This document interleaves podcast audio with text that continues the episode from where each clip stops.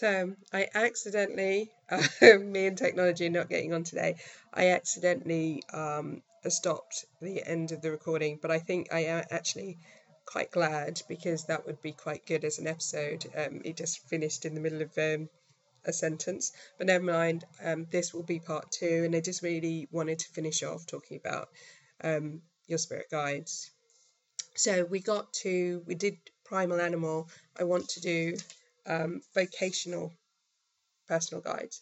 Now, I didn't really know what to call this because I really, um, the type of guide or the role the guide plays depends on what you are tasked to do in this lifetime.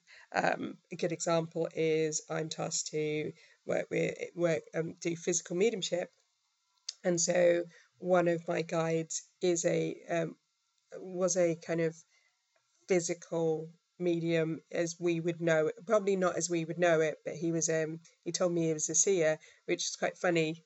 Um it's kind of a number of years ago now and this is where the whole seership came in because i was like whoa i don't really think that was that much different.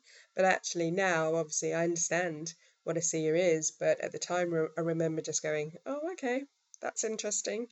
Um but he assists me in that particular work and um really he helped me go back to he did it as an ancient art and he helped me work um, on looking at how we're doing it now and how we can go back and capture the essence of it before really spiritualism took over because I work in a very non spiritualist way because I'm not a spiritualist and it kind of frees me. I work with very a lot of energies that are non physical and, and um, going back to how seership was initial, initially seen and what divination was seen.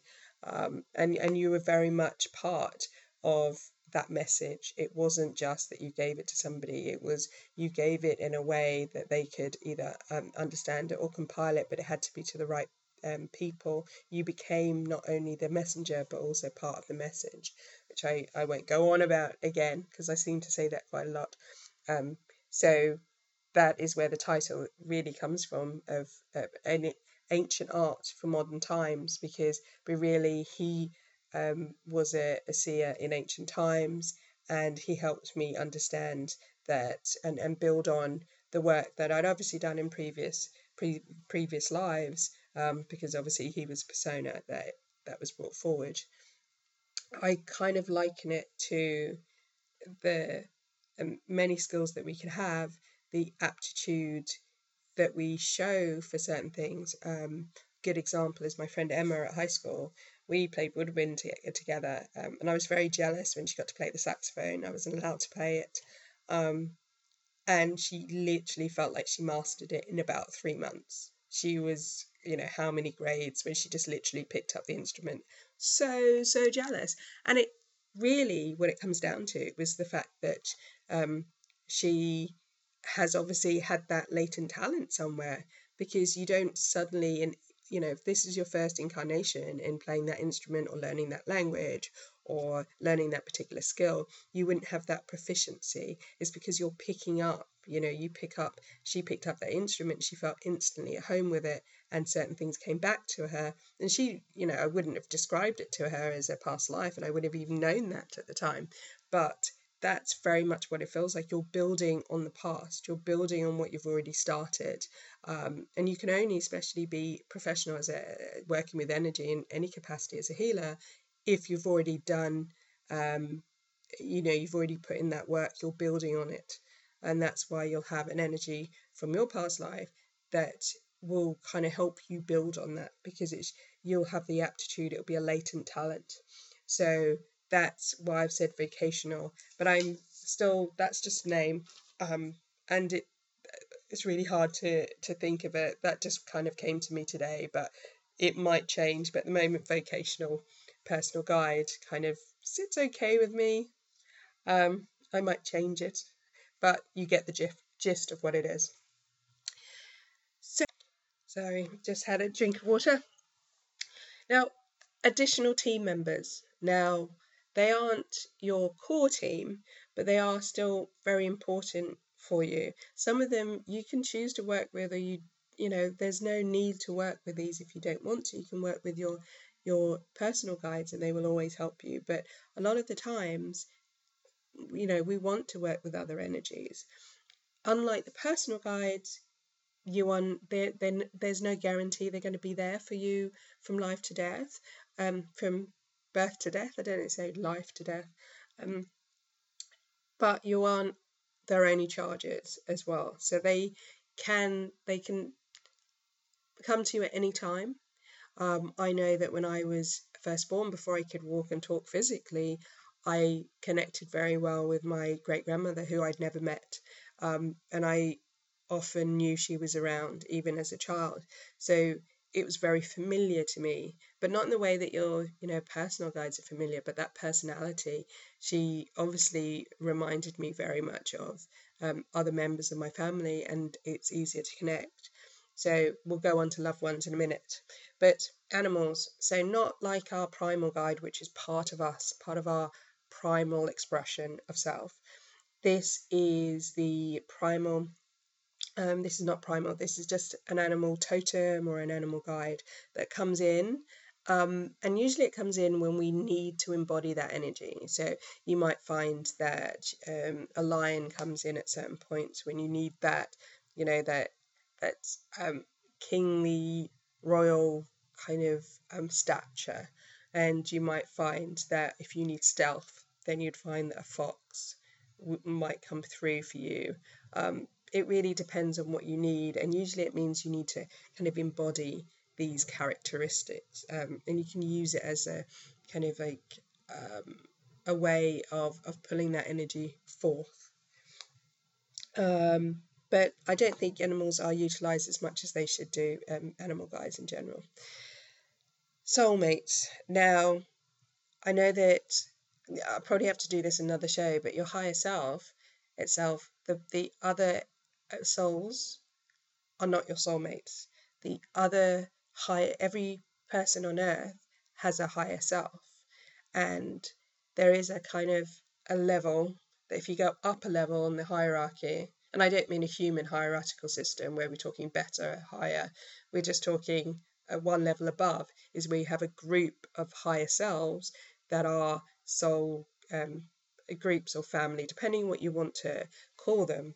And so you might have somebody from your same soul group that offers to come and support you as a guide, and they won't be a living guide. So that will be a different, obviously, type of soulmate, it'll be a physical soulmate, but it's a choice. You can choose to work with them or not. Um, and also, sometimes they'll come through to work through some some of the karma that they can. They can't work through all of it without being physical, but they can actually support you and help with the karmic issues. Teachers. Now, again, there's an argument that we could say all guides are teachers, and yes, they are, but I kind of want to put it in a, a different way. Most of the guides that you'll work with are work on a partnership level, especially your personal guides, but with teacher guides, they're very much coming in a mentorship level. They're coming to impart information, they're coming for a specific reason. Um, and usually it's someone that was important in their field.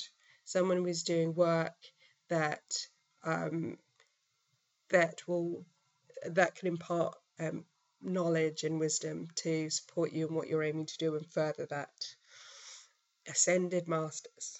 I, am kind of whizzing through because I think a lot of people already know um, the next few I'm going to talk about. Now, they are enlightened beings like angels. The best way to explain the difference between angels and ascended masters is that uh, the ascended masters have gained enlightenment through their lives, through their souls' um, journeys. So, through incarnation, which isn't the same as angels, um, angelic beings. So, you will find that if you look at the ascended masters, they've probably had different um, lives, um, different uh, past lives, and they have decided and they're being given the option to help um, others, and they're very much focused on helping humanity as a whole, not so much about individual uh, individuals, but that's not to say they can't. But they are looking at the bigger picture. They tend to be more philosophical. They tend to be very profound as well, a bit like angels, but um, you will have some of the best philosophical um, kind of messages, often from ascended masters, because of the they understand both the physical as well because they've been physically incarnated, but they are focused on how can we move, how can we make people um, more aware, how can we raise consciousness on a global level, a universe, um, universal level, not just uh, one or two people or a country. They're looking at humanity as a whole. Angels. Now, most people, I was surprised by angels. Um, I thought they would be kind of really fluffy, and surprisingly, they're not. Um, very few have been incarnated. I think only a, probably a handful. So the way they communicate with you is different. I um, usually do not use angels or ascended masters for really kind of materialistic, mundane things because they're not always practical in the advice they give you. They're more likely, it's not so much a conversation you have with them. Most of the time, they drop something in, so it's an experience. Drop it into your mind and your heart, and then they'll go very much, like, and you have to decipher it. Um, it's not as practical as you'll find energies that have been, hmm, sorry, I'm yawning, um, energies that have been incarnated. Um, again, they are focused on you know these these profound messages and you can ask them about the mundane but they do have a habit of not giving you things in a very practical a way to uh, apply the advice given. Um that's that's not bad. I, I think it's angels are amazing because also they haven't been physically incarnated. So it is a very different sensation. And it's a pity that there's many consciousnesses like angels that people don't connect to. Um, and I've, I connect to a lot of collective consciousnesses and the amazing connection that you get and information and knowledge. I don't think enough people want to delve into it, which is, as I say, a pity, a pity because they want to connect with us. Um, anyway, uh, before I go off on another weird tangent, which I'm very, very um, easy to do, loved ones. So I mentioned my great grandmother earlier. She's always been around me. She is always there, but she she's a little bit biased. I am probably the best thing that since sliced bread, and she's very protective. When I first went to development classes, she stood in front of me and refused to allow the other to connect to me. Um, and I had to actually speak to her and say, It's lovely that you're supporting me, but I'm safe here. Um, and it's lovely. But your loved ones, people do ask me whether your loved ones are your guides. Now, I, there's reason why I separated them into personal and um, other guides as part of your team is because your personal guides are there for you and they're focused on what is important for you at that moment. And to be honest, it's really annoying sometimes because you'll be chatting to your guide and you want to know about something, and they'll go, So you want to know about love, and they keep going, We need to talk about um, your work, or we need to talk about uh, money, or we need to talk about these. And you're like, I really want to talk about this. And they're like, No, this is not your focus right now. Um, because they're there for you and, and to support you in that way, and they have the bigger picture in mind, um, and they know where we're going whereas your loved ones might know where we're going, but they have they can be a bit biased.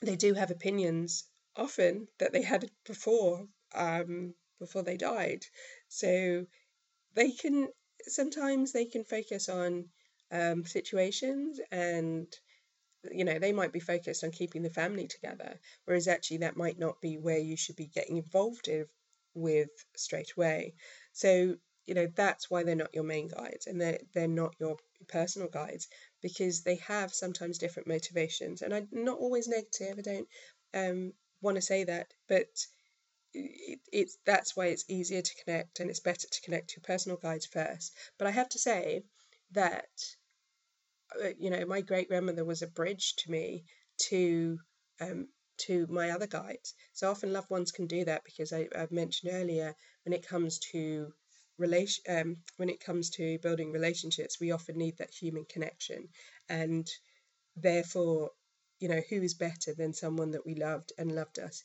um, when they were physical, and that's very tangible to us, and we know their personality and their foibles, and they can often act as a bridge, and they, they help us um, help us trust our guides because anyone who says they trust their guides implicitly, I don't really believe. Um, because I think you might trust them to a level, but would you trust them to kind of make all these great grand leap of faith um, straight away? Um, if you do, I, I would question whether you are having blind faith, and blind faith I don't think is ever good. Um, so they connect as that bridge, so you can start connecting to them and they're familiar to you, but at the same time, they're helping you build that relationship with your guides. Um, and often they will come around in the same way they come through for messages. If you go to a demonstration or you, you have a sitting with a, a medium, they'll come through about and it will connect to them in some ways. It might be the way that they've always been, might be something that's very connected to how they've um, uh, live their life or what they were particularly interested in. So they're very interested in, you know, finances and getting that sorted. If there's a message about finances, you'll often find them coming through because you connect with that um, and them very easily. So those are the main parts of your other rest of your team that flit in and out of your life and they're there when it's important to you but they aren't there. They can't guarantee that they're going to be there all the time. But usually, your loved ones do like to keep a, an, an, eye on you, but they can also have to go off and look at other um, other family members, etc. And they have other work to do. You know, as I said, we're not just you know they don't sit twiddling their thumbs metaphorically because they wouldn't have thumbs um, in you know when they're not here I have one other exercise, and I think I'm going to leave the exercise to if you download the PDF because um, I think that it's explained quite well with the notes, and I'd be really interested to see how you know who likes it, um, who does it, and who you know what the comments are back on it. And also, I don't want to go over the we're already about 17 minutes, so this is next time I'll do them all on one, and perhaps I won't have the intro, so it'll be shorter. But I really have enjoyed doing it. This is my first foray, foray, can't even pronounce that. And this is going to be monthly, as I've stated before. If you want to know more about what I do, um, then you can go to damonmediation.com. If you want to look at other episodes of Life as a Seer, this is the first one, but I have others of my radio show up there, then you can go to lifeasaseer.com and it also, if you want to download the notes there with the exercise, which is to connect to your guides, the PDF will also be on that site. So it's Life as a Seer, which is obviously the same as same as the um, uh, my tongue is tied, the same as the show, and it's really been nice nice connecting to you um, and with you and I look forward to um, being able to share more with you.